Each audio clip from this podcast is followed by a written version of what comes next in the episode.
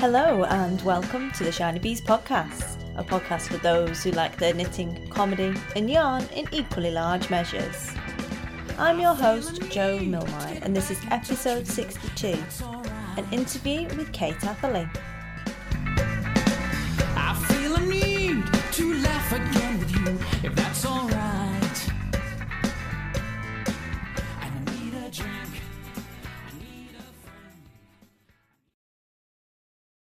Hello, hello, and welcome into another fantastic episode of the Shiny Bees podcast. Today is Tuesday, the first of September two thousand fifteen. Hello. How are you all? I hope you're all well since the last time I spoke to you. It's raining again in Scotland. It will be of no surprise to you whatsoever to hear that, and it is pretty cold. The dehumidifier's gone on, and I think the final thrunge of summer happened when I bantered the weather a couple of weeks ago, and from here on in I expect it to be nothing but cold, a little bit dark and an awful lot damp. But still, that means we have plenty of time to be doing some knitting and lots of opportunities to be wearing our knitwear, which is what we all live for, quite frankly. It is September already, can you believe it? Where has the time gone? Where has the summer gone? A lot of you, if you're in England, will be doing somersaults today as your beloved children head back to their place of education. And the madness that is the summer holidays will be dying down. The children went back a couple of weeks ago in Scotland, so it's been business as usual for a while here, I guess. And um, if that is you, or if you're waving your little wee one off for the first time to big school in their little uniform, wondering where the time went, drying a little tear, and uh, thinking of all the fun activities you can get up to whilst they're at school, I hope it isn't too hard on you. I hope it isn't too hard on you. So yeah, what do I have for you all today? Well, as always, I have a little bit of news and I have an interview. It will be the last regular interview for the summer period. I'll still be doing interviews probably every other week, but there will be a return back to our more usual format now we're moving into September. There are going to be some exciting segments starting on the show. There will be lots more Make It Fit content. I had a brilliant planning meeting with Madame Knit British herself uh, last week about what we're going to be talking about, so we're delighted to be bringing all of that to you on a kind of exploration, if you will, of um, all things knitting to fit. And Kate Atherley has some great tips for you coming up in this interview about how you make stuff that fits.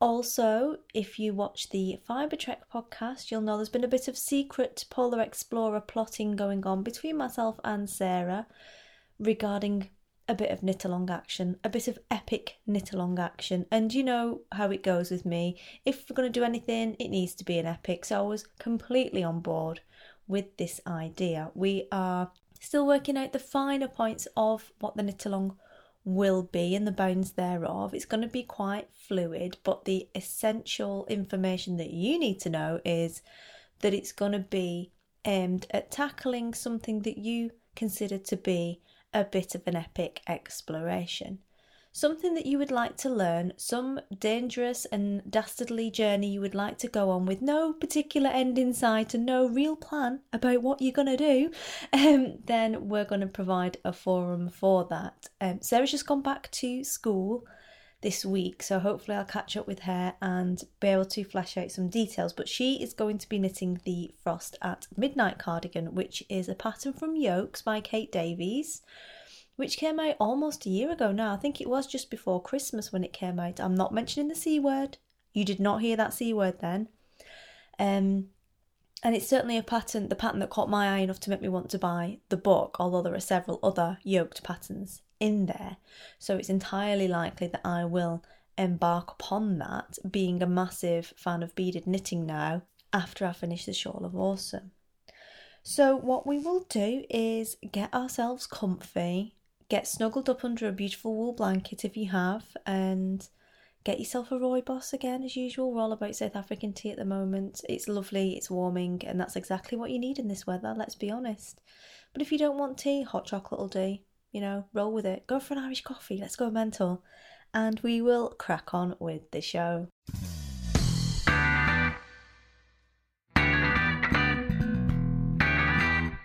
So in the knitty news then, because we always like to start off with a bit of knitty news, don't we? First of all, I would like to address the How Do You Solve a Problem Like the U K Podcasters Awards. Um, I have been banging on about it for the last couple of months. I'm going to stop banging on about it now because voting has closed. But what I would like to do is say a huge thank you to every one of you who voted for the podcast in those awards, who's been in touch um, to talk about it and who's shared it on social media with uh, your friends and knitty colleagues. It is very much appreciated.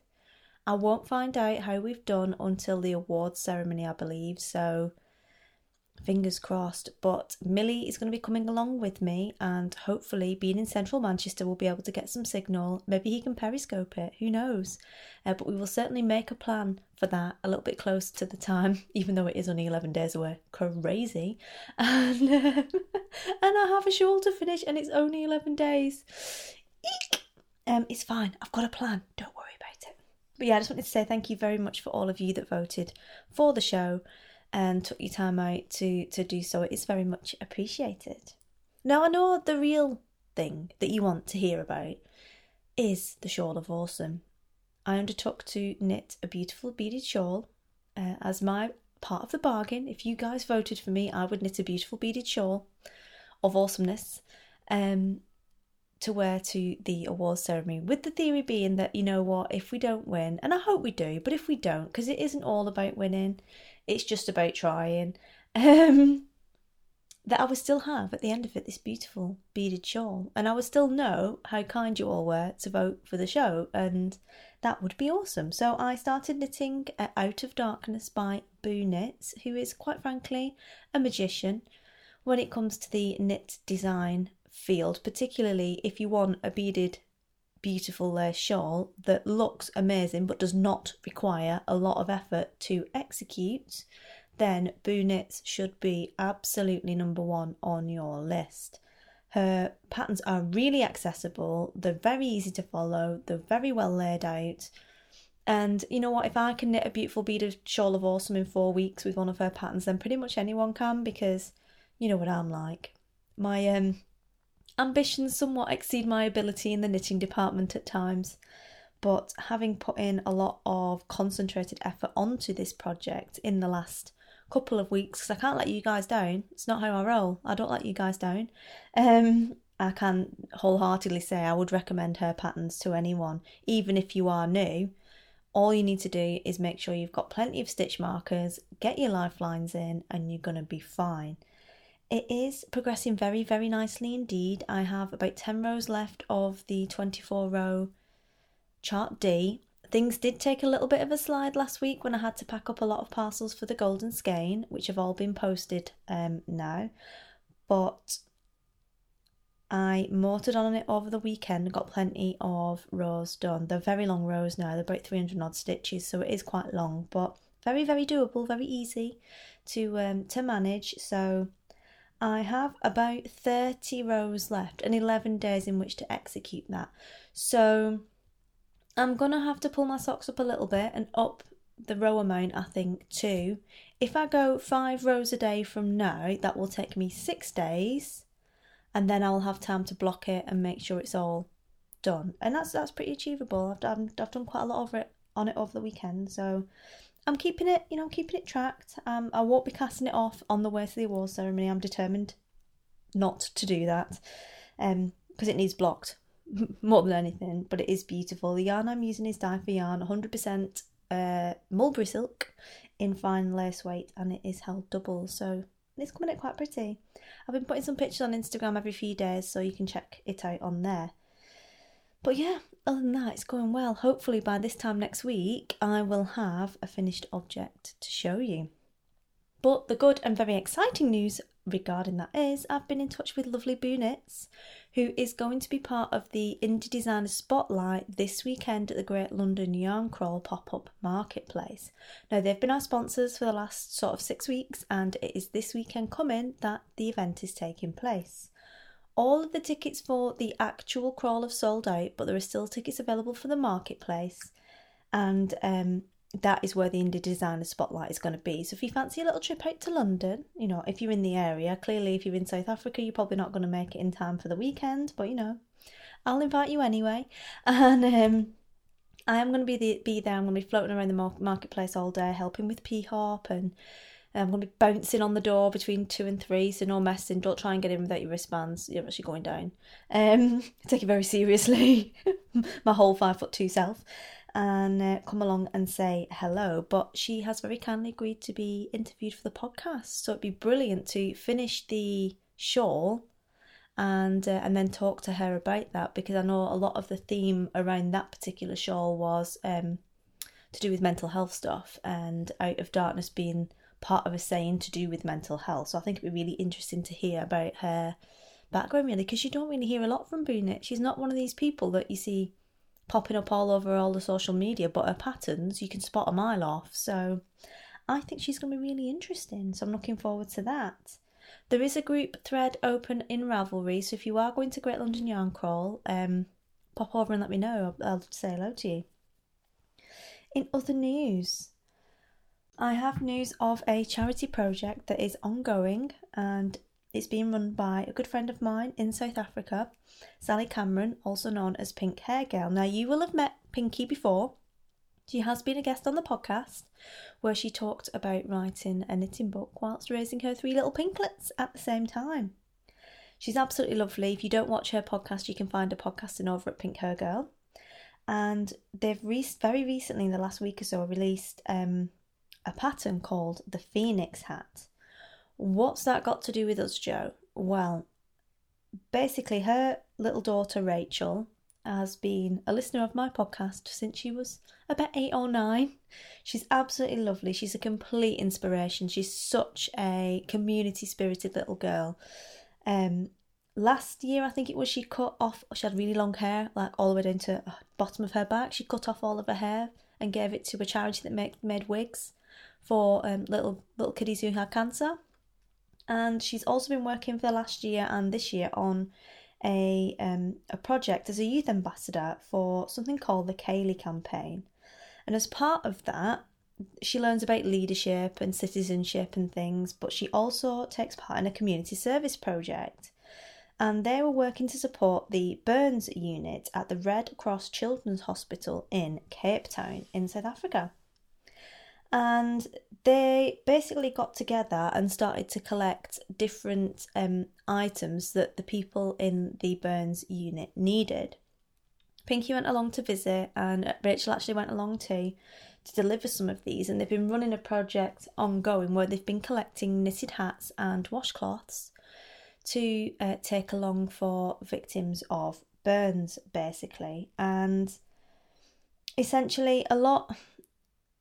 A lot of families in South Africa, particularly those that live in the less affluent areas, are very prone to suffering from burns injuries. The reason for this is because um, if you live, in, if you're in on the poorer demographic, um, quite often families will live in a informal settlement.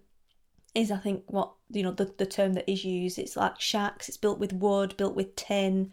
Um, or breeze blocks sometimes, and quite often they'll be cooking on a big massive open fire for, for you know for extended family. Um, they will not have electricity, so they'll be using paraffin lamps, and um, all of these don't really add up to being the safest of environments really when um, when you're little and there's open fire and paraffin lamps around. And unfortunately, when there is a bad winter in South Africa, there tends to be an awful lot of burns injuries that take place, particularly for children. And the Red Cross Children's Hospital has a specific burns unit that helps to deal with that directly. Now, it's it's been quite a cold winter in South Africa, and the problem with um, there being a fire in an informal settlement area is quite often these houses are built very close together, and if one person has a fire, it, normally they will lose everything as well, um, but often the fire will spread throughout the area, so it won't necessarily just be the one family that is affected. So it's really harsh, basically. It's a harsh reality of living in those kinds of conditions, and it's something that happens quite frequently, and it's it's pretty nasty for the kids involved, essentially. So what they've been doing is they've been collecting things that the Burns unit needs to um, to support them as part of Rachel's community work, which I think is just is brilliant, basically. So what they do is they've been collecting together little packs of sweeties. So when the kids have a traumatic um, procedure, like if they have a Burns dressing changed, or, you know, quite often they'll have to have skin grafts or, or all sorts of things, um, they give them little cups of sweeties afterwards just to cheer them up a little bit. Um, they're also providing hand-knitted hats from baby size through to adult size, um, because, as I've said, you know, quite often these people will lose everything, and it will be in winter, and the Cape Townian winter's cold. It's not like where I used to live, where it would be cold overnight but it'd be twenty-five degrees again by um by lunchtime, and frankly that is still hot weather in Limpopo. Um the Cape gets cold, very cold, and they've lost everything, and, and they're cold. So they provide hand knitted hats, and they also provide toiletry packs for the mothers who come to care for the children. Quite often they'll be from a poor area. They won't have the luxury of having a spare set of toiletries to bring with them, if they have toiletries at all. You know, it's it's not, we're not talking poor, we're talking poor poor. Um, and they, the hospital encourages them to come along and look after the children and stay with the children to, you know, to look after them. So they need to be able to wash and keep hygienic and things, because infection's a real problem with burns, and they just might not have any of that stuff available to them. So they've been making these toiletry packs for the mums as well, which is brilliant. You know, it's, it's something for everyone. And within that, they've been putting some hand-knitted washcloths just to... It must be really hard if your child gets burned really badly, um, and it, it would be nice to think someone, if, if I was in that situation, that someone had made something for you, um, and was thinking of you as well, and the effect it has on you. Now, in order to keep on doing this, they would quite like to carry on raising money to support the hospital. So she's still taking um, donations of hats and washcloths, and if you would like to knit either of those items, you can send them over, and they will take them in at the beginning of the South African winter, which is sort of April, May next year, because it's opposite to Northern Hemisphere. So it's inverted commas summer here, it's winter there at the moment, the end of their winter. Um, so you can do that, but what she's also done to try and keep some sort of money coming in so they can carry on supporting this is she's designed a hat. And this is called the Phoenix hat, and it's named after the charity project that one of the doctors set up, which is what they're supporting. It's called the Phoenix Project. It's been designed by Pinky. Uh, Claire, our Claire Divine, has tech edited it for free, and it will be on sale. It's on sale now for two dollars. Uh, so you get a hat. You don't have to knit that hat and send that hat over to South Africa uh, by any means, although you can if you want to. Any knitted hat will do. But what it means is there's a way of supporting the project without necessarily have, having to, to knit something and send it, um, and to be able to do it on an ongoing basis, if you will. So I will put the link to the video in the show notes where Pinky and Rachel explain all about it and show you the hat pattern. And I am also going to give away five copies of the pattern chosen at random to members of the Shiny Bees group, because we're now over five hundred members. So watch out for that. I will be sending that those out as my contribution this month to to the uh, project, and hopefully that will go um, somewhere to, to helping these little kiddies and their mums in the Burns unit. The other thing to bear in mind at the moment is the rand is very weak compared to particularly the Great British Pound, um, but also the U S dollar. So any money that you send will go further than it normally would, which is really good. So if you do have some extra, I'm sure there will be um, a way for you to just send it by PayPal, and one hundred percent of this money will go to that hospital and to those kids. I think it's a great idea. I'm putting my money where my mouth is and sending something, and um, I'll be sending extra as well, because I'm not able to support Santa's Shoebox this year, because um, my local drop-off isn't isn't having a Santa Shoebox this year, so I'm going to support these guys instead. So that'll be on the Ravelry group. Look out for it. You will get, um, five of you are going to get a copy of this pattern. And if any of you want to pass it on and send the pattern to someone else that you know, that would be awesome. So that is the Phoenix hat by Pink Hair Girl. So what have we got now? An interview for you with the lovely Kate Atherley.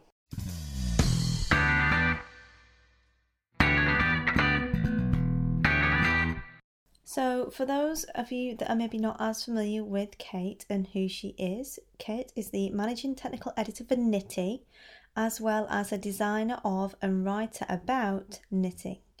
Her latest book, Pattern Writing for Knit Designers, draws on her extensive experience as a technical editor and provides concrete guidelines and examples for everything from what information needs to be included in a knitting pattern, to how to use charts and written instructions, to how to properly and clearly communicate sizing and measurement information. Kate is also a devoted lover of hand knit socks, hooray! And has a new book for Interweave Press debuting this summer called Custom Socks. Kate teaches extensively in Toronto, Canada, as well as across North America, and has online classes with Interweave and Craftsy. So without further ado, I shall welcome Kate onto the show. Lovely. Okay, so I'm absolutely delighted to welcome Kate Atherley onto the show today. How are you, Kate? Good, thanks. Thanks for having me, Jo. Very excited to be here. Oh, brilliant. Thank you very much for agreeing um, to come on. We uh, It's lovely to have you here. Luckily, I can edit this. That's a good thing. Super. Okay, then. So for those people who are maybe not as familiar with you, can you tell us a little bit about you as a person and about how you came to be interested in yarny pursuits? Well, I'm a lifelong knitter. Granny taught me to knit when I was little. I don't even remember learning, actually. I just, there was always knitting, and there was always Granny who was always knitting. And I dabbled on and off when I was a teenager. And I actually, I was born in the U K, but moved to Canada with my mum and dad and finished high school here in Canada and went to university, and you dabble.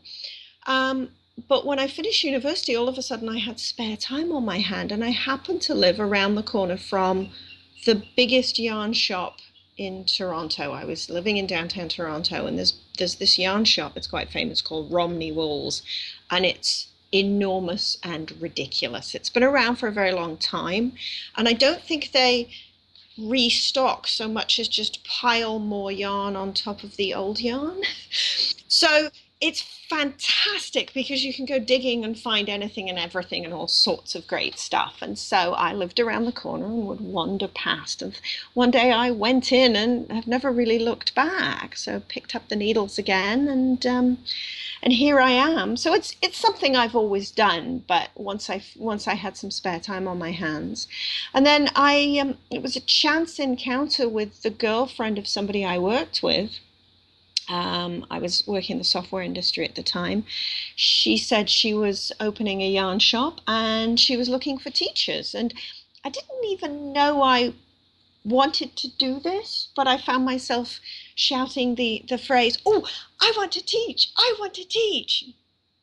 She had no idea, I had no idea, and I started teaching. This was ten or twelve years ago, and here I am. Oh, that's brilliant.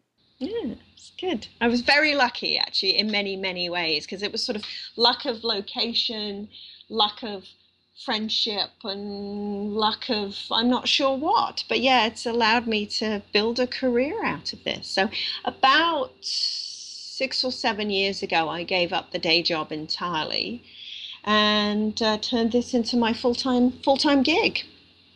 Fantastic. I'm glad you answered that, because I was a bit unsure as, how, as to how I was going to get the next question in. Yeah. So. Well, what happened for me was that I was teaching in the evenings, and I was dabbling in design, and I was doing some tech editing, and I just really sort of you, doing lots of bits and pieces you do as a freelancer while still trying to do a day job. And I had one of those moments where I was tired. You know, Monday morning you're supposed to be revitalized. Monday morning you're supposed to be full of energy and ready to go for your job. And I realized that I wasn't revitalized, and I wasn't excited about going back to my day job because my yarny work was sort of taking all my energy. Not in a bad way, but I just realized that I wanted to preserve my skills and my talent and my energy and my enthusiasm for the yarny work rather than the day job. It's a, perhaps that might, I don't know if that sounds a bit abstract or ridiculous, but I thought if I'm too tired to do one of my two jobs, I don't want to compromise the knitting. I don't want to compromise the teaching. Um, I realized I was willing to compromise the day job, and I thought, well, that's a sign that mm, something's got to give, and what has to give, or what I wanted to give up, was the day job, so I did. Fantastic. I think a lot of people get to that stage, particularly in this industry, where it is that decision time, right? Yeah, it is. And it's funny, it wasn't something I'd planned. It wasn't something where I had a business plan and I had numbers and I knew that I could support myself, any of that. It was more that I was compromising the quality of my work and I didn't want to do that anymore. Yeah, definitely. So going from your full-time gig into working for yourself full-time, what does a typical day look like for you? I'm, you know, having worked for fifteen years in industry, I, I think I'm sort of fairly disciplined around keeping a work day. Uh, so I do set the alarm. I do think people, you know, some people sort of have the illusion that I just wake up whenever, not me maybe, but, you know, we wake up whenever we want and we just sort of sit around in our pajamas. And, but no, I mean, I do, I set the alarm, I get up, I have a shower. We typically walk the dog. We've got a dog. My husband also works at home. His schedule's a little bit more flexible than mine. Um, and so I'm at the computer from about probably about eight o'clock in the morning um, until probably about five o'clock, um, you know, give or take a dog walk. Um, and then, you know, in the evenings it's knitting, which is great. I mean, that's still work. This is the funny thing about this life is that, you know, um, I'm working in the evenings in inverted commas, but that work is knitting. And so I do that whether we're watching television or whether we're out with friends. We've got friends coming around tonight, um, and I will knit. And that's okay, you know. So a lot of my work is computer-based rather than knitting needle-based. I spend more time at the computer because of the writing and because of the editing. Um, and I do a lot of my designing at the computer first. For me, I work the numbers out and I do the charts and I plan everything out before I pick the, pick the needles up. And so, yeah, I, you know, uh, Microsoft Excel is probably my most used application. Oh, the glamour, the glamour of Excel. What's it like, taking you on a little tangent here, what's it like working at home with your husband? Um, most of the time it works. Um, there are days, I said that what I need to do is I need a red hat that I can put on that means don't interrupt me. Yes. Um He's a writer too, so there are times when he's really, really, really focused, and there are times when I'm really, really focused, but then there are moments where he's surfing the internet looking for inspiration and he keeps saying, have you seen this puppy video? Have you seen this picture? Or he's reading something and it's funny, and that's when I need to put my virtual red hat on. Don't interrupt me. Um, we drink far too much coffee. Um, and uh, the dog gets, uh, you know, the dog gets lots of attention. So it actually works well for us most of the time. So. Brilliant. So you touched on it a little bit in the last question, but one, um, can you tell us in a little bit more detail perhaps about your creative process when you develop a new design? Yeah, absolutely. I mean, uh, for me, I tend to work mostly in socks. Uh, and so, um, it reduces the number of decisions because I know that the next design is going to be a sock. And um, one of the biggest inspirations for me is stitch dictionaries and stitch di- libraries. I just love leafing through them, just looking for ideas. And it may not be that I'm looking for a specific stitch pattern, but I'm looking for a specific fabric effect or looking for just something that will that will kick off a thinking process. I just bought this weekend uh, the book Sequence Knitting. Have you seen this? It's unbelievable.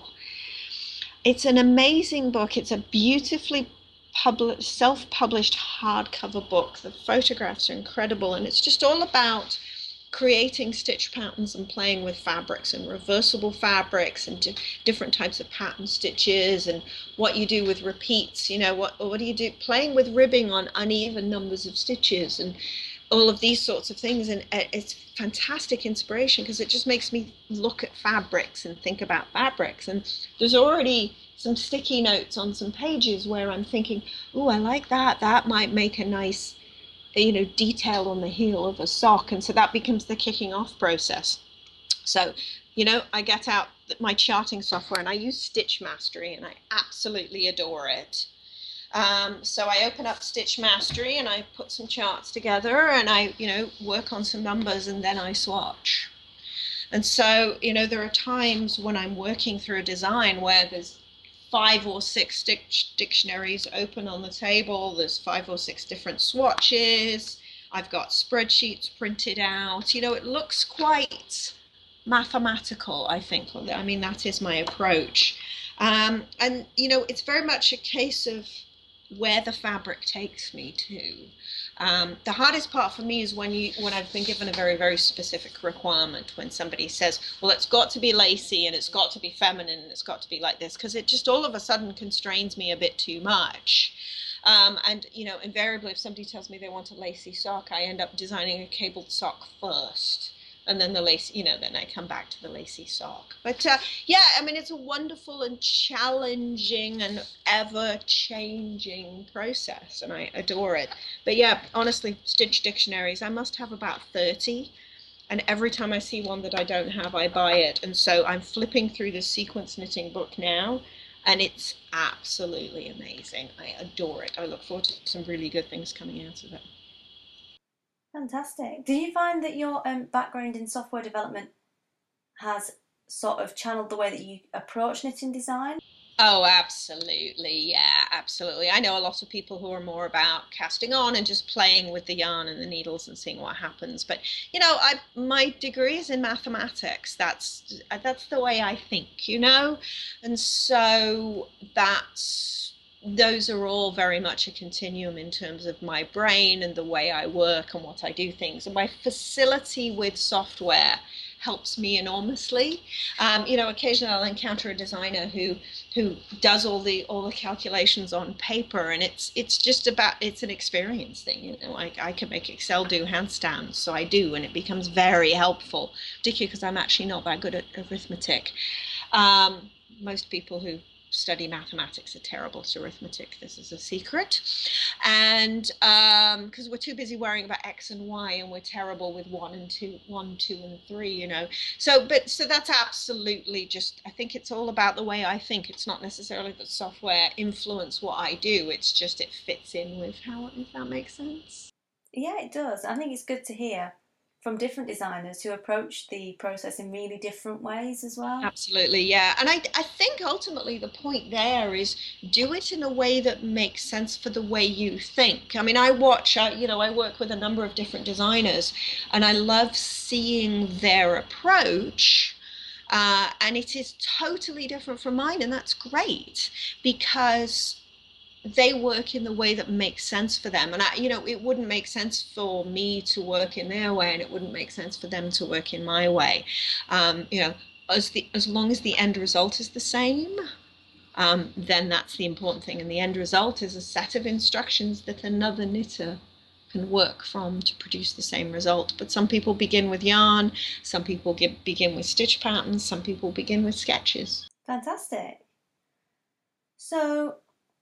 thinking about running a business then, no journey is ever a smooth one, and running a business has its ups and downs. Can you tell us about a time that you failed, what happened, and what did you learn as a result of it? Mm.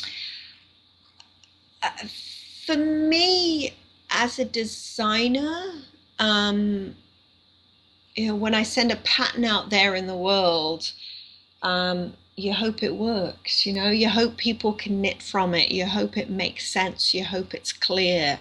And so I think every designer has had a situation where a pattern hasn't worked. And sometimes it's simply a typo, and sometimes it's a numbers problem or something like that. And for me, I um, very early on in my career um, had a pattern that I was convinced was great. It was a hat pattern, and I'd made not a major but a small logical mistakes in the way that I'd written the instructions, and it was a pattern that that a yarn shop had in that this is my friend's yarn shop had included as a knit along, just a casual knit along for their stitch night.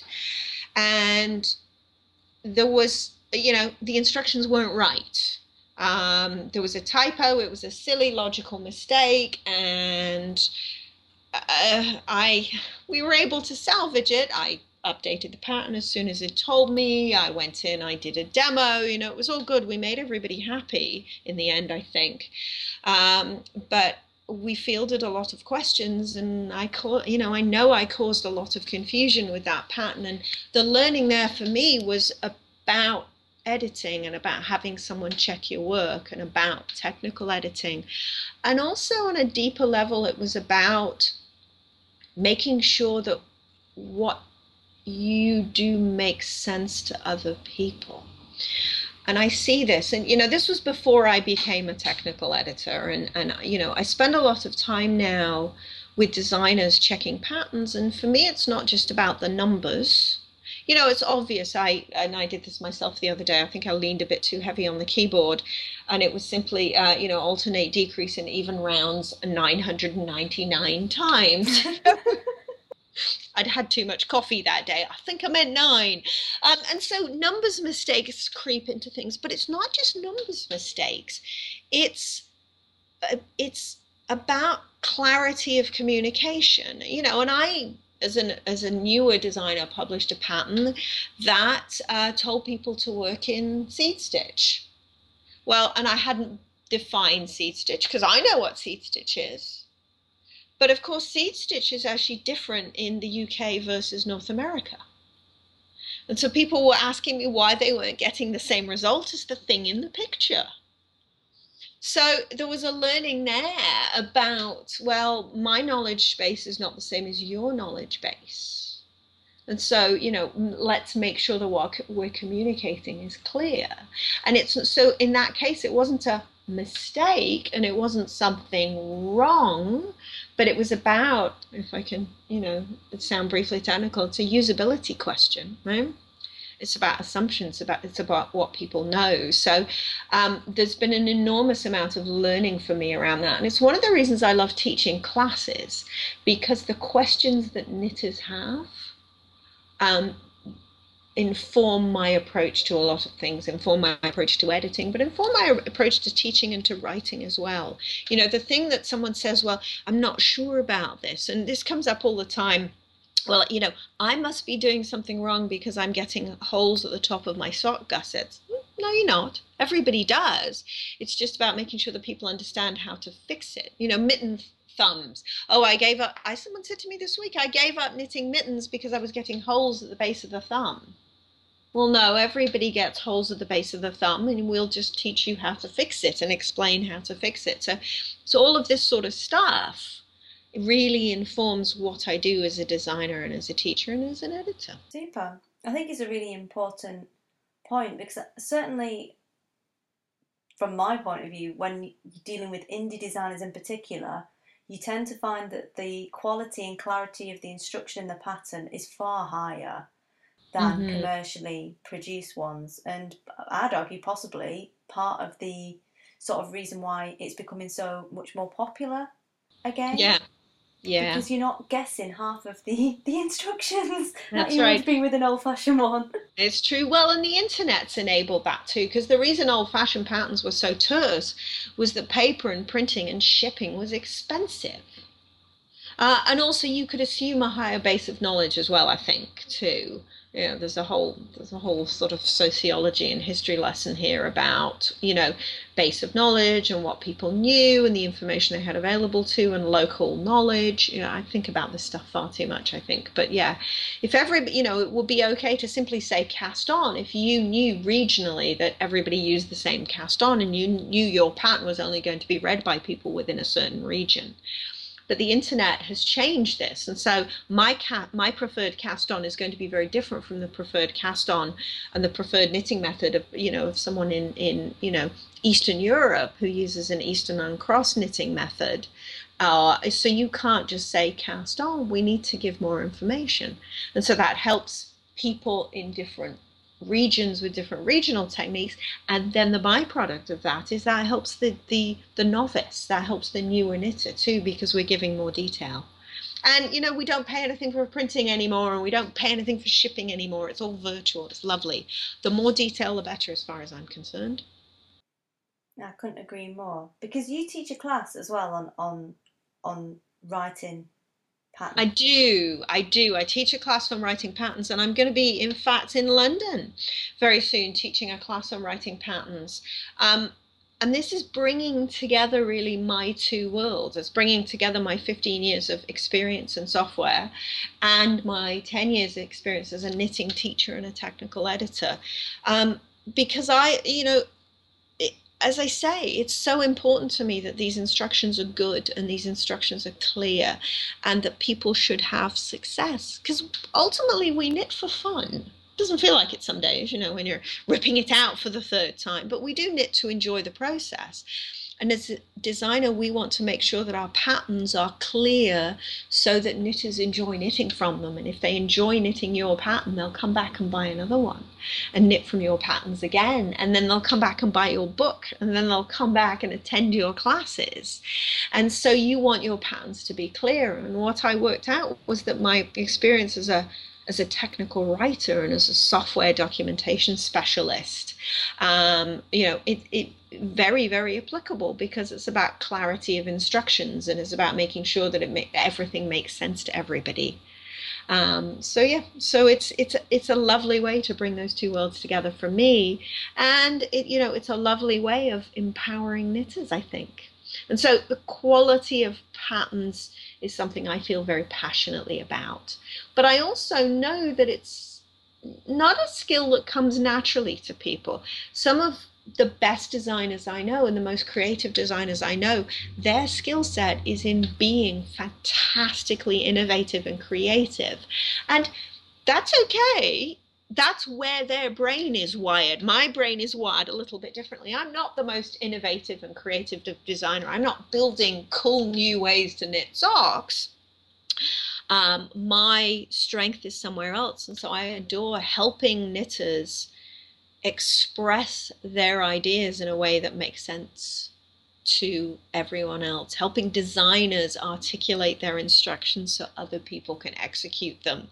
And let I love letting them, the most creative designers, be as creative as they can be, and they can use my brain and my class and my book to learn about how to write those instructions in a way that makes sense to everybody. And so yeah, something I feel very passionately about, and something I feel very passionate about helping people learn to do. Fantastic. So taking it from from there then, and I think we've you know we've we've talked around a few other things in the meantime, but taking it from a time where you failed and learned to a time where it's been a high point. What has been that high point of your journey so far? You know what? I think last Saturday, two really? days ago. Yes, and let me explain. Um, so I've just Uh, launched a book. Interweave has published my book, Custom Socks. It's my first sort of major publisher book. I self-published my pattern writing book, and I've had two other books with Cooperative Press, and they've been fantastic. The reception on those has been great.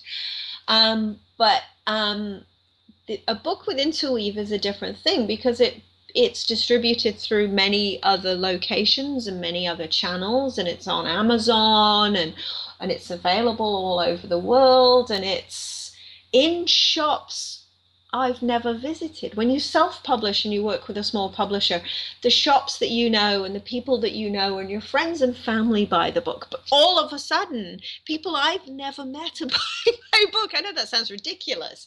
Um, and the book is in shops I've never visited. And the book was briefly out number one on Amazon, both in Canada and in the U S, and it's absolutely fantastic. And a shop that I've been teaching at probably now for seven or eight years, um, they're called Shall We Knit, and they're about an hour and a half outside of Toronto in a town called Waterloo.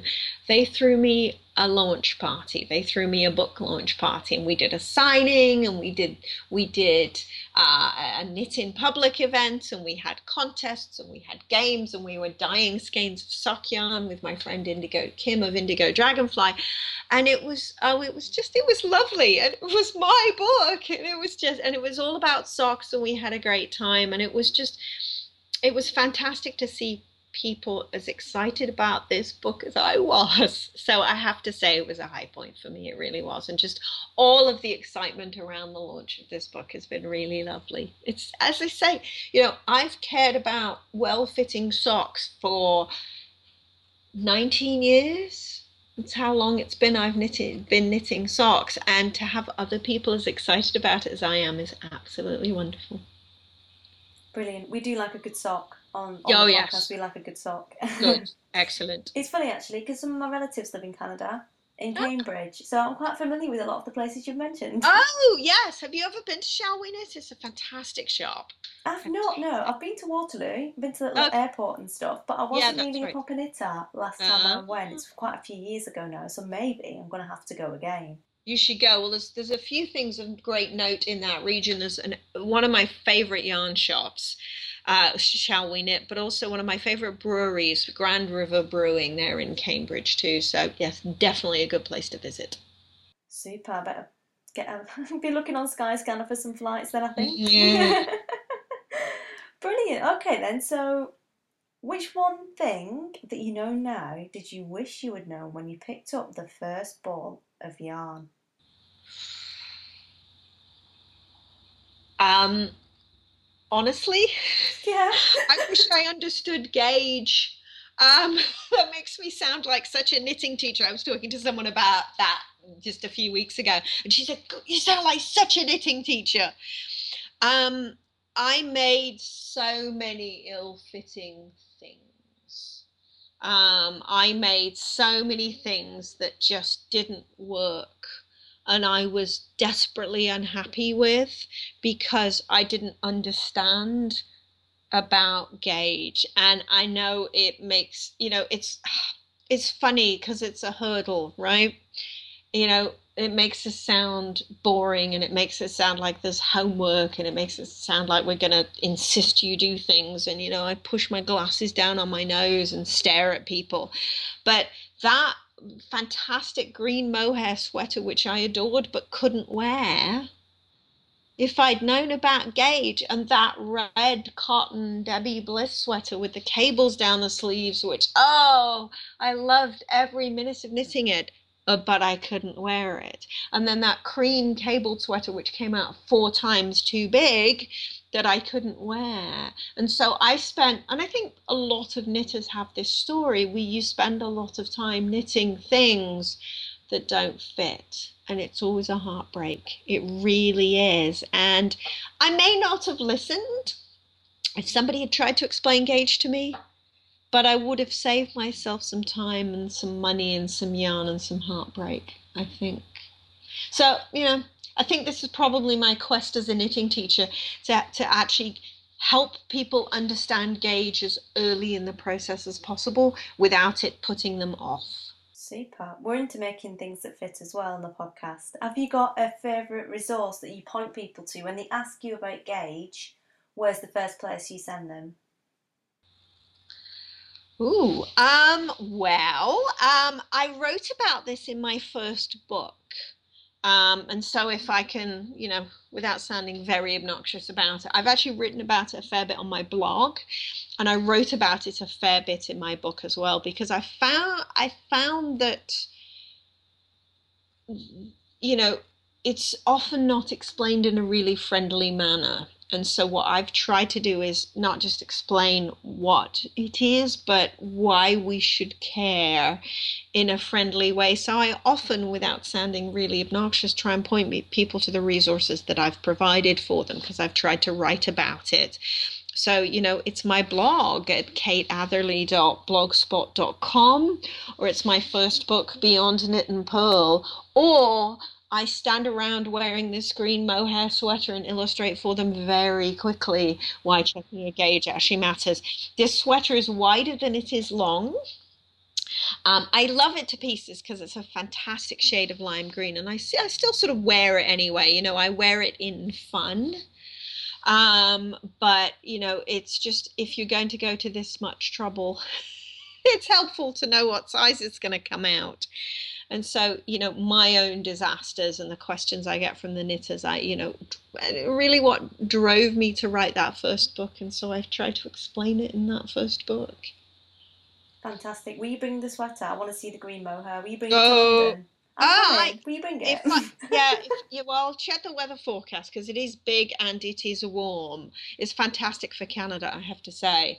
Um, so depending on the weather forecast, I'll at least bring a picture of me wearing it. So yeah, it might be a little bit big to get in the, the old case as well. Well, that's the problem, right? No, seriously, it's ridiculously wide. But, you know, you wear it with sort of a sense of humour and you can sort of get away with it. So. Okay then, so Desert Island Skeins. I've got a feeling it might be lime green mohair, but I'm going to ask you anyway. If you were going to be marooned on a desert island and could only take one skein or ball of yarn, what would you take and why? Oh, this one's easy. A ball of a hundred gram ball of Regia sock yarn. Yes. Yeah, been no waiting question. so long for someone to say that. Really? Oh, I God. love that sock yarn. I love in it. One of, in one of the Arnie and Carlos colorways. I'm working with the one that's black, white, orange, red, and blue right now, and I'm obsessed. Um, because it, it lasts forever. I've got okay. socks made out of that stuff that are nineteen years old. Some of my earliest socks were made out of that, and I still wear them. And also because it's hardy, if I really was stranded on a desert island, I could knit it and rip it and knit it and rip it and knit it and rip it. So, yeah, absolutely. Love that stuff. It's amazing. Every time I hear someone mention it, I have to go, ten years, ten years, because it's actually guaranteed for ten years. I love yeah. it. Yeah, it is. It is. And it just, but it's it's not a boring yarn. I mean, it's a workhorse, but it's not boring um, because all of these different colorways and all of this different, uh, yeah, no, it's great. Love it. Love it. Yeah, and quite affordable as well. If you yeah. want to try something that's proper wool and not sort of your kind of acrylic end of the, of the scale, it's it yeah. is really achievable, so... Yeah. And I discovered it by accident. It was, you know, back to this shop that I talked about, Romney Wools. They have a wall of these engineered sock yarns, you know, these German sock yarns. So there's a Regia and there's the Schuller and Stahl, the Fortissima and the Lang and the Opal and the Online and all of those. And I love all of those. Uh, but I think Regia will remain my first love. I couldn't, I, I can't argue with that. It's great stuff. Love it. Yeah, good. So taking it from um, awesome German sock yarn to uh, business and yarn craft, what's your favourite or your go-to resource for yarn craft or business that you couldn't do without? Um, well, I think, you know, if I'm thinking about the thing that helps make me successful and the thing that helps me do what I do, I would have to say it's got to be my stitch dictionaries. Um, because they are so much a source of inspiration for me um, that... Yeah, I, I, you know, I would hate to give those up. I really couldn't give those up. I could divest myself of all of my other books and all of my other resources, but if I didn't have, at the very least, the four Barbara Walker books, I think I would not be able to work. Fair enough. So, uh, where's the best place for the listeners to come and find you? So my website, kate atherley dot com. Uh, you can find me there. Uh, there's links off to my blog, to my Twitter, to you can find me on Ravelry. You can find me. I've, ju- I've just joined Instagram recently. You can send me an email that way as well. So everything's at kate atherley dot com. Nice and simple. And um, yes, but yeah, you can find. I'm all over the place, as I say, Ravelry and Instagram and, and Twitter. And um, I'll warn you about Twitter. I do talk a lot about knitting, but I also talk a lot about coffee.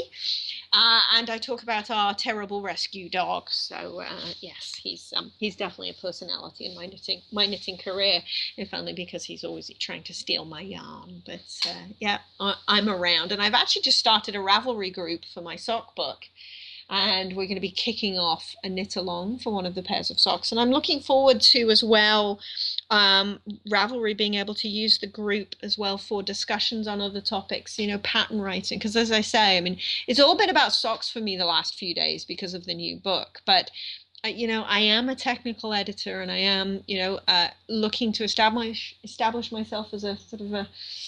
Uh, you know, a resource for the pattern writing as well. And so I'm looking forward to, to those sorts of discussions on the Ravelry group as well. Perfect. So do you have any parting words of advice for those who would like to get into the industry? Yeah, I would say there's two things um, that were important lessons for me. The first is work out what makes you stand out. Work out what makes you special. Um, work out what your particular value is. Um, for me, I understand that I'm not the most innovative designer, and I don't, you know, I, I don't feel that that's a negative. I'm not inventing new ways to knit socks. There are people who are doing fantastic stuff. I mean, I look at what Cat Bordi is doing with new heel constructions and new directions to knit socks. It's amazing. Um, so that's not who I am. Who I am is someone who, who designs interesting socks that fit well and that are fun to knit. And that's good. And I like that. And I like knowing that that's who I am, because what that allows me to do is communicate who I am and understand where I can expect people to be interested in my work. Um, and I know that, you know, a lot of people who are interested in my work are interested in my work because I help them learn how to knit socks, and I help them learn how to knit textured and patterned socks and understand how socks work so that they can move on to things like the work of Cat Bordi. So I'm not competing with Cat, absolutely not. I am helping people build their skills so they can get to her stuff, because they should be as excited about her work as I am, you know. So, and I, I mentioned Cat just as sort of one example. I absolutely love what she's doing. Um, but understand who you are, and then learn about marketing. I hate to say it, but once you know who you are and what makes you unique, you've got to be able to communicate that. I did an online pattern writing class earlier this year, and it was a it was a sort of a discussion forum. And one of the questions someone asked, well, I've written this great pattern and I've designed this great thing, and nobody, you know, nobody's buying it. And one of the other students says, well, but how have you told people about it? And she said, well, I put it up on Ravelry. And it was it was fascinating to watch this discussion. I put it up on Ravelry. Yeah, but how have you told people about it was the question, because there are so many things out there. There are so many hat patterns and so many sock patterns and so many designers and so many sweater patterns and so many scarf patterns out there. What you need to do is you need to communicate what you're doing and why it's special and how it's special, because we're all doing something different, and we're, we've each got something special about our work. And so you've got to market it. It's not, you know, not enough to just put something on the shelf. You've got to tell people about it. And so what we do, and anybody in an art, in an arts pursuit knows this, you've got to learn about how to communicate what you're doing and who you are. So we do, we spend a lot of time marketing. And as a designer, some of that time is, um, you know, on Ravelry, and you have to think about buying ads, and you have to think about your image. And it's also marketing in terms of things like putting design proposals together for magazines. And so as a designer, you spend a lot of time not designing. Uh, my friend Kim, who is a yarn designer, a yarn dyer, as a yarn dyer, she spends a lot of time not dyeing yarn because she's advertising and communicating and all of those bits and pieces. But that's that's massively important. So yeah, you can build a better mousetrap, but you've got to be able to tell people where to find it and why it's better. I couldn't agree more. Actually, um, particularly on the marketing side, and people see marketing as being this greasy, horrible thing, like you're some greasy guy in a trench coat, mm. sort of yeah. opening your trench coat and showing people your beautifully knit socks. Yeah, and it's not about that. It's about getting the right message to the right people in Absolutely. The way they want to hear it. That's what marketing is. It's not Absolutely. Greasy. No, it's not. It's really not. It's about, hello, here I am. Look at this thing that I've done, and I think you might be interested in it. And, you know, for me, I understand that, you know, some people don't want to knit socks, and that's okay. We can still be friends. Um, you know, we, you know, we may have to take a couple of days break, but, you know, it's fine. We can still be friends, even if you don't like knitting socks. Um, but it's about telling people that I have sock patterns. So if you do like socks, then have a look. So not greasy at all. Not, uh, you know, you are exactly right in the way that you put it. It's just about communicating who you are and what you've got, and making sure that people are able to see it. Definitely, and it, it does feed back into the point you made earlier about knowing who you are and what makes you special, because if you don't know that, you have no idea who your ideal customer is, and therefore exactly. you've got no chance of giving the right person the right message. exactly, exactly, yeah. Oh, don't get me started on marketing, honestly. No, no, no. I think I think this is where my experience in industry has helped as well. Understanding, you know, about crafting messages and, and communicating out to your audience and finding your audience and all of this sort of stuff. And it does, it feels quite orthogonal to what we do as artists, but it's so important, so important. So it's time to get excited. What's next for you? What can we look forward to from your business?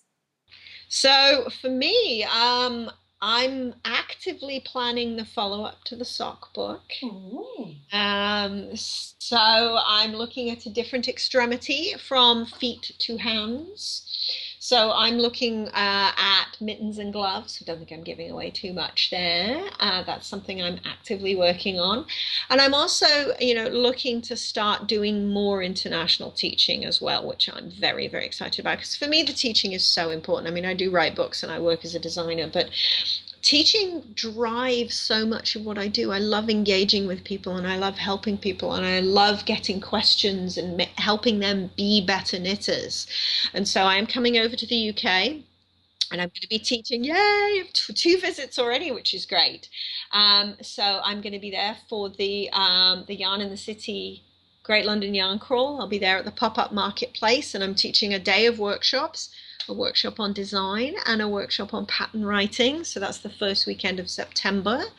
Uh, I'm going to be doing some traveling in the U S, which I'm very excited about, some teaching. And then I'll be back in the U K. I'll be in Manchester in at the end of February. Um, I'm also going to be doing some shop visits. I'll be at uh, a yarn story in Bath in September as well.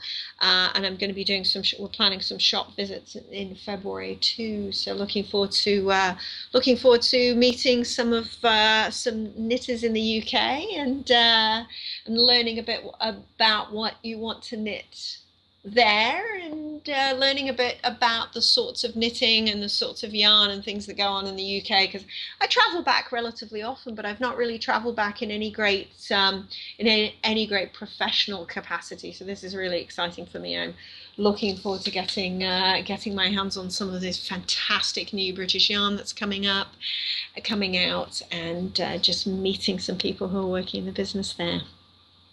Fantastic.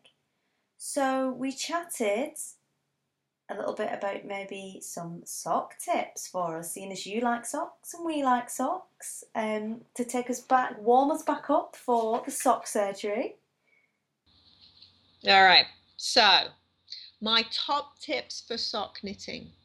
And number one, you might have guessed here, is check your gauge. I know, I'm very boring. I'm a knitting teacher. Check your gauge. Check your gauge, because what you want is you want to make sure that you're knitting a sock with a good fabric that's going to wear well.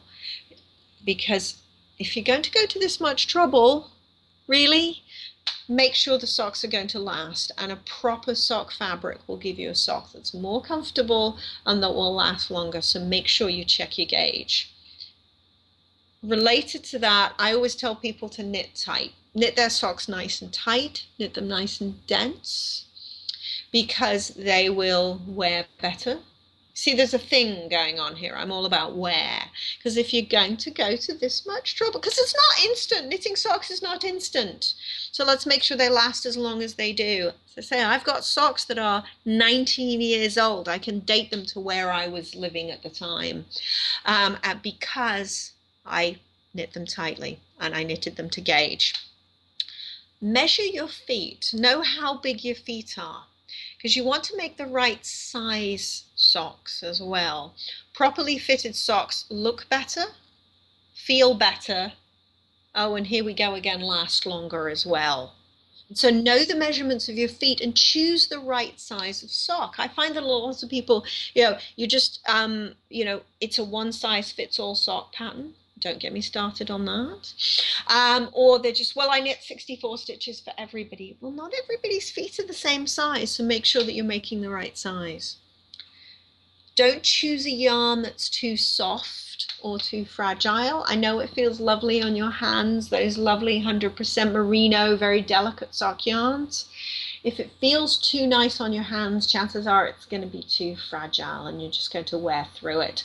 I like to say that the softest yarns, they're a bit like the handsome boy in high school. They're just going to break your heart. Choose something that's a little bit hard, yeah. A little bit more hard-wearing, a little bit more resilient, you know, with a little bit more stuff about it. Uh, like the Regia, I have to say, I'm not being paid by Regia, by the way, uh, but I, the Regia sock yarn, love it. Choose something with some heft and some some some substance. Equally, though, don't choose something you don't like knitting with. Uh, you know, make sure that you do like how the yarn feels, because you want to enjoy the ride. You want to enjoy the process of knitting. So if you're not enjoying how the yarn feels, if it is making you itch, you know, after after an inch of ribbing, then you're really not going to enjoy the process. So it's, you know, it's not a failure to say, this sock yarn is not working for me. I will try something else. If you don't like how the yarn feels, don't knit with it, because it will just make you miserable and you'll hate the socks that result. Equal, if you don't like doing knit one, purl one ribbing, that's okay. You don't have to change it up. I don't know about you, but knit one, purl one ribbing, I find very boring. Mm-hmm. If you're not confident about how people will take care of the socks, you should get a hardy wool and nylon blend, knit tight, and make sure it's a color that's not going to run in the washing machine, because people are going to throw their socks in the washing machine. Um, so, uh, you know, I will choose something that's perhaps not a really light color. Uh, when I'm knitting socks for, uh, uh, you know, my brothers, they're not going to necessarily pay attention to how to how to wash them. So it, they never get light colored socks, and it's always a hardy wool and nylon blend that I know is machine washable. If you suffer from second sock syndrome, you can learn to knit two socks at the same time, or do what I do and mix it up. So I usually have three or four pairs of socks on the go. I've got, you know, the first sock of a stripy pair going, and then I've got the first sock of a red pair going, and I've got the second sock of a cable pair going, and I've got the first sock of a lace pair going. So, you know, I may not be interested in knitting two so two lace socks consecutively, but if I knit a lace sock and then a cabled sock and then a stripy sock, the lace sock is fun again. So, you know, don't be too hard on yourself. Have more than one set of socks on the go. Means you need more than one set of needles on the go, but sock, sock needles aren't too expensive. Also, on that point on needles, make them the way you want. If you don't like working with double points, that's okay. Use magic loop. If you don't like working with mag magic loop, that's okay. Use double points, or experiment with two circulars, or even those teeny tiny circulars. Have you seen these? These eight or nine inch circulars, the, the twenty centimeter long ones, they are, for some people they work fantastically well. So if you're struggling with it, with double points, try a different needle configuration.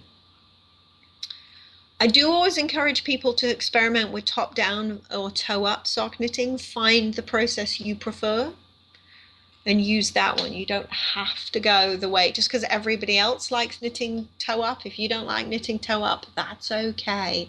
Stick with top down if that works for you. And I would say last but not least, knit for people who have small feet. It, it goes faster.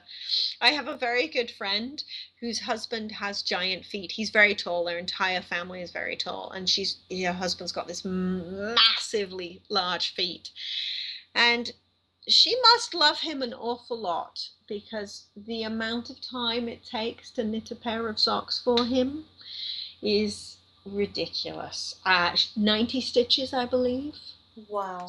Yeah, as opposed to my usual fifty-six stitches. So if you're just beginning, or if you're in a rush, knit for people who have small feet. Super. I do have a rather random question for you from okay. one of the listeners.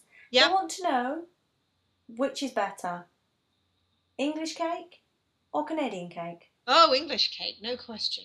Have you got a favourite cake? He likes cake. Well, you see, I'm a fruitcake lover. I adore fruitcake, and it is something that they do not understand in North America. I, I make a Christmas cake every year, and, and there are very few people who enjoy it. Now, what I've discovered, that the secret to making North Americans eat fruitcake, though, is, is um, more booze than you could possibly imagine. So I just keep soaking in booze. It's very so soggy. It's practically a West Indian style um, fruit cake at that point. I also love gingerbread as well. And again, it's with the treacle. It's darker than uh, than you can get here. Here, so yes, definitely English cake. I look, I look forward to sampling some when I arrive. I was going to say, you'll have to get your hands on some when you get over here. I will, possibly. So if any listeners are, uh, you know, interested in uh, offering up cake in exchange for perhaps, um, you know, sock mentor, sock knitting mentoring or technical editing, I'm sure we could negotiate something. I'm, I'm, I'm, I'm, I'm open to negotiation. You might regret that, Kate. My listeners, they take it very seriously. Good. Well, and if they take the cake very seriously, I'm all, I'm okay. Yeah. You better book a spare seat on the way back home. Yeah, fair enough. Superb. Well, thank you so much for agreeing to come on to the show and being such a good laugh and giving so many brilliant tips. Excellent. Well, thank you, Jonah. Very much enjoyed chatting with you, and I look forward to uh, meeting some of you, uh, meeting you and some of your listeners when I'm over in September. Super. Thank you. Thanks.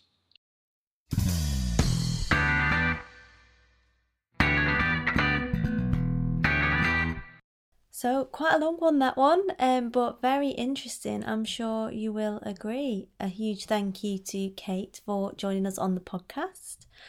It's always good to get some tips from those in the know, and it's always good sometimes to hear that not everyone who's amazing at stuff now has always been amazing at stuff. Um, and I look forward to seeing those pictures of that green mohair jumper. If you are around in London at the weekend, I think there are just a couple of spaces on those workshops still available, I think. Um, I will put a link in the show notes, or you can find it at yarn in the city dot com under the events tabs. And finally, because I forgot to say it at the beginning, and I was halfway through editing the the interview when I remembered that I needed to tell you about this. Um, you might have seen it on Twitter earlier. Um, or not earlier in this week, it was last week now, um, where I shared an article. I've, I've done an interview with a good friend of mine, Angus, who I used to work with uh, a little while ago, and she's just started a blog. It's called venturing for a vocation dot com, and it's going to be her exploration of transitioning to civilian life from being in the military, basically, and she intends to interview lots of different people who have gone from a, a kind of normal, if you will, career or traditional career and gone off in a completely different direction, and what sort of things can be learnt uh, from other people's journeys, if you will. So if you are wondering exactly what it is I do in my quest for world domination, um, I will put a link to that in the show notes. Go over and check it out. Like I said, she's got quite a few different people lined up. I was the first one, so I was very pleased that she uh, asked me, and obviously I wish her very well in her new blogging venture and trying that out for sort of the first time, really. So I'm sure it's going to be very successful. And uh, yeah, if you want to know anything more about me, there's no Desert Island Skeins in there. I'll put that out there now. Maybe someone can come and ask me my own questions for episode one hundred. Um, there is no Desert Island Skeins, but there are a, a few kind of things to, to be learned in there, including uh, an infamous quote of, "Hope isn't a method of getting things done," which I did definitely say and wholeheartedly stand behind. So yeah, that's venturing for a vocation dot com, but I'll put the link to the article direct in the show notes in case you are listening to this much further down the line and you can't find it then. Um, but that's her general website, so go give it a look. Well, I am definitely sure that is all we have time for today. So I would like to take this opportunity to say thank you to all of you for listening, and again thank you to all of you that voted for the Shiny Bees podcast in the U K Podcasters Awards. I will obviously let you know how we get on, because by, well, there's only one more show and then then it'll be the awards, but next week we can look forward to a bit of sock surgery action, a return to the usual format Um, of the show, a bit more of the, the sections you've come to know and love. There'll probably be quite a bit of chit chat from Great London Yarn Crawl as well, and uh, it's got to be it's got to be a comedy perfume review in there somewhere, hasn't there? So In the meantime, I hope you'll all have a wonderful week. Happy crafting, and I'll speak to you all again soon. Bye!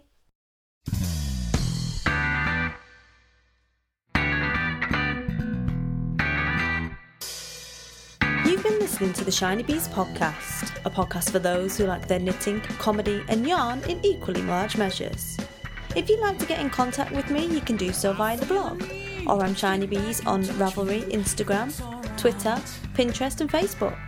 You can email me at shinybeesinfo at gmail dot com. Music for this episode is provided by Music Alley, and it is Adam and the Water Boys and I Need a Drink. I need a drink.